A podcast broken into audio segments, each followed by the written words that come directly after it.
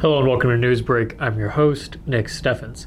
Getting into today's top stories, City Council member Steve Gault announced his resignation from the municipal body at a regular meeting Tuesday night, putting an abrupt end to his six years in the position and vacating a seat not due for re election until 2025.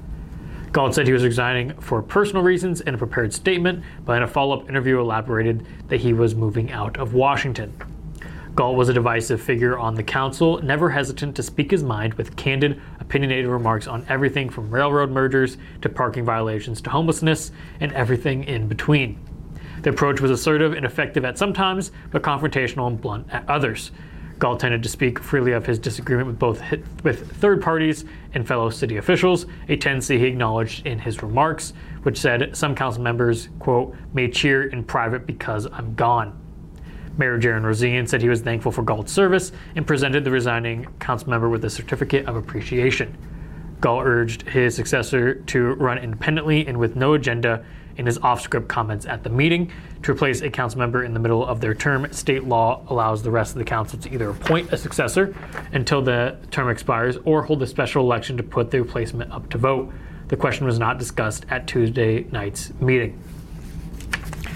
The morning of December 6, Henry County authorities served an arrest warrant for Samantha Shoemaker of Mount Pleasant for holding her significant other at gunpoint Saturday, December 3rd. At approximately 10 p.m. Saturday, Mount Pleasant Police and Henry County Sheriff officers received a dispatch to 710 North Main Street for a domestic disturbance. According to the Iowa Division of Criminal Investigation, a male caller reported a subject with a gun was holding him hostage in a bathroom of the home. Documents provided by Shoemaker further identify the other party as Steve Lovell, and court documents Shoemaker alleges she and Lovell arrived at the home at 9 p.m. and a verbal altercation broke out pertaining to a disagreement over a phone. Shoemaker asserts that Lovell took her phone and the verbal encounter turned physical when she used another phone to reach out to her mother. In court documents, Shoemaker alleges I ran and unlocked the back door, went back to the bedroom, and sat my gun on the floor by my feet. She claims she informed dispatch of these actions while Lovell was on the phone with them. Shoemaker then alleges that Lovell then charged her and then she picked up the, the gun again. When Lovell escaped through a window and began to run through the yard, Officer Vargas said he saw, quote, what appeared to be a dark colored handgun that was, a, that was pointed towards the victim's direction. At this point, I heard a cop yell, Stop running or I will shoot. So Steve stopped at the gate of my fence and he had his back to me the whole time, Shoemaker said. Then I was shot in the arm. I did not hear an officer yell to me to put my weapon down, Shoemaker claims. Our Division of Criminal Investigation has not released any additional information pertaining to the investigation of the officer involved shooting. The Washington County Board of Supervisors voted unanimously Tuesday morning to offer Katrina Altenhofen an appointment as the ambulance department's interim director. Altenhofen is Hospice of Washington County's executive director, but has a lengthy background in emergency medical services. Supervisors plan to hold a special meeting to make the appointment as soon as possible after Altenhofen's anticipated acceptance. It goes through, she'll take the helm of a county service in turmoil, which officials and employees say is plagued with factionalism and fear of retaliation. Given the tense situation, supervisors said they had to choose between the neutrality of a distance applicant from Cedar Rapids and the familiarity of Altenhofen, a former ambulance staff member whose office shares a backyard with the services building a few hundred feet away. Ultimately, they chose the latter. While she currently works in hospice care, Altenhofen's ambulance experience is nothing to scoff at. She's a former member of the state's Bureau of Emergency Medical Services, which regulates ambulances, and founder of the Westchester First Responder EMS Service in 1989. Altenhofen is also a certified paramedic with years of experience on the Washington County Ambulance before it was a government service, although county officials said they didn't plan to put her on ambulance shifts. She said she was likely to accept the position. The likely new interim said the, the likely new interim said ambulance work wouldn't trade off with her position at the hospice center The temporary ambulance position is 15 to 20 hours per week and is not intended as a permanent role, according to county supervisors. That was it for today's top stories. We're going to take a brief break, and when we come back, we're all the weather and sports. Since 1905, Kalona Cooperative Technology Company has helped our communities stay connected with the latest advancements in clear, dependable telecommunications services. KCTC provides rural Iowans with access to high speed fiber internet, as well as phone, television, computer repair, and cybersecurity solutions. We're also proud supporters of local organizations and area schools within the community. KCTC, keeping Kalona connected.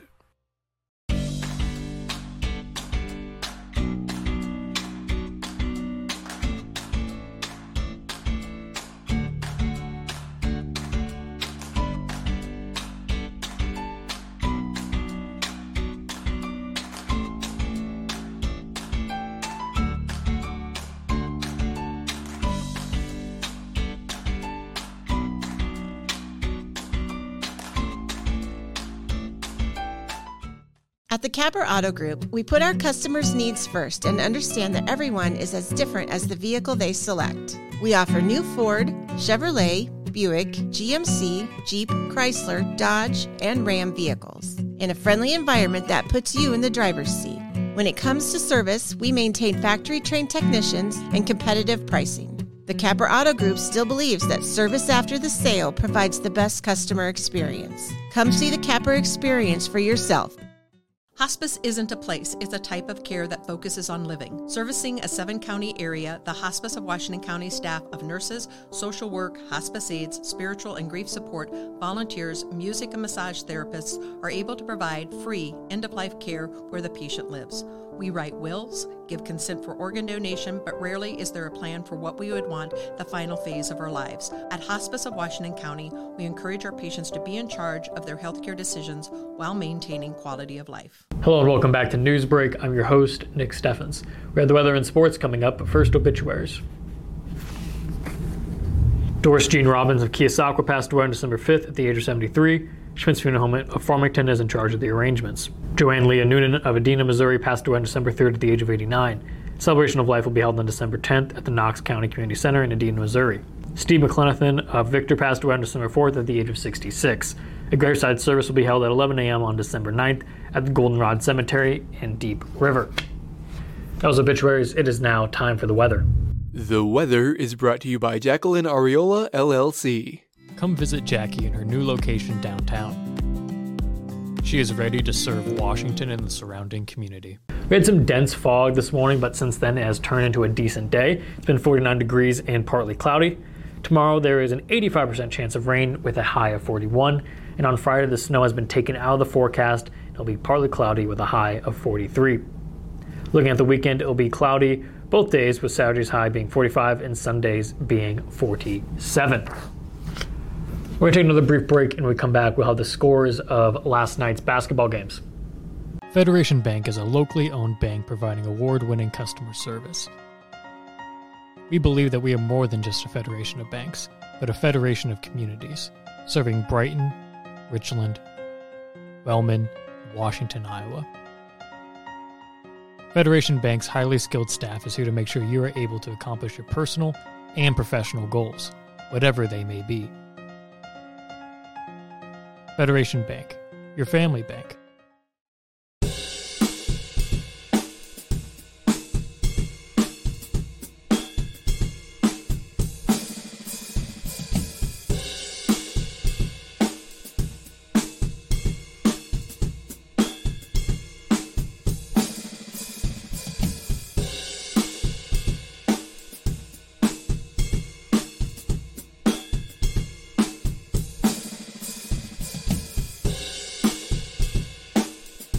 Family owned and operated by Andy and Sarah Ross. Ross Auto has been your vehicle repair and maintenance headquarters since 1935. We specialize in all makes of cars and light duty trucks. With our variety of available services, let us help you keep rolling and your vehicle operating efficiently. Services include general auto repair, alignments, brakes, fuel injection, and more. Schedule your appointment today at 319 653 5656. That's 319 653 5656. thank you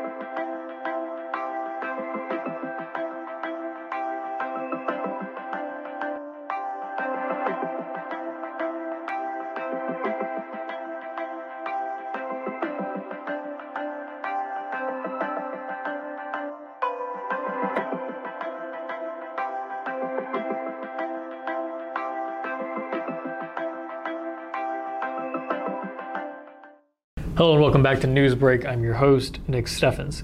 It is now time for sports. Sports, brought to you by Fairway.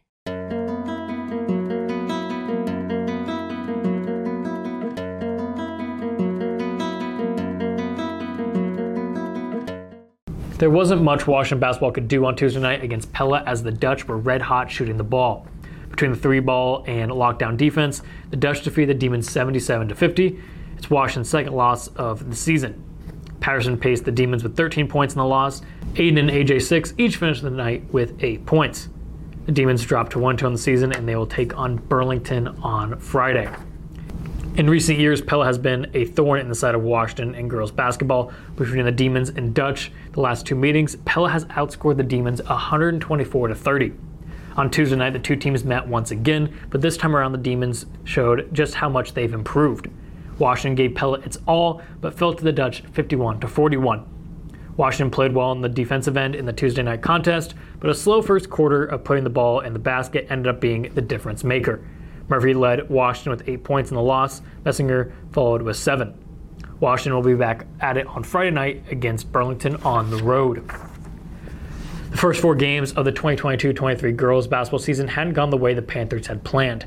For early, four early losses, three of which were by single digits, had Mount Pleasant looking for a win on Tuesday night, and that's exactly what they got. After blowing a halftime lead, the Panthers used a big fourth quarter to take down previously unbeaten Oskaloosa 41 to 32.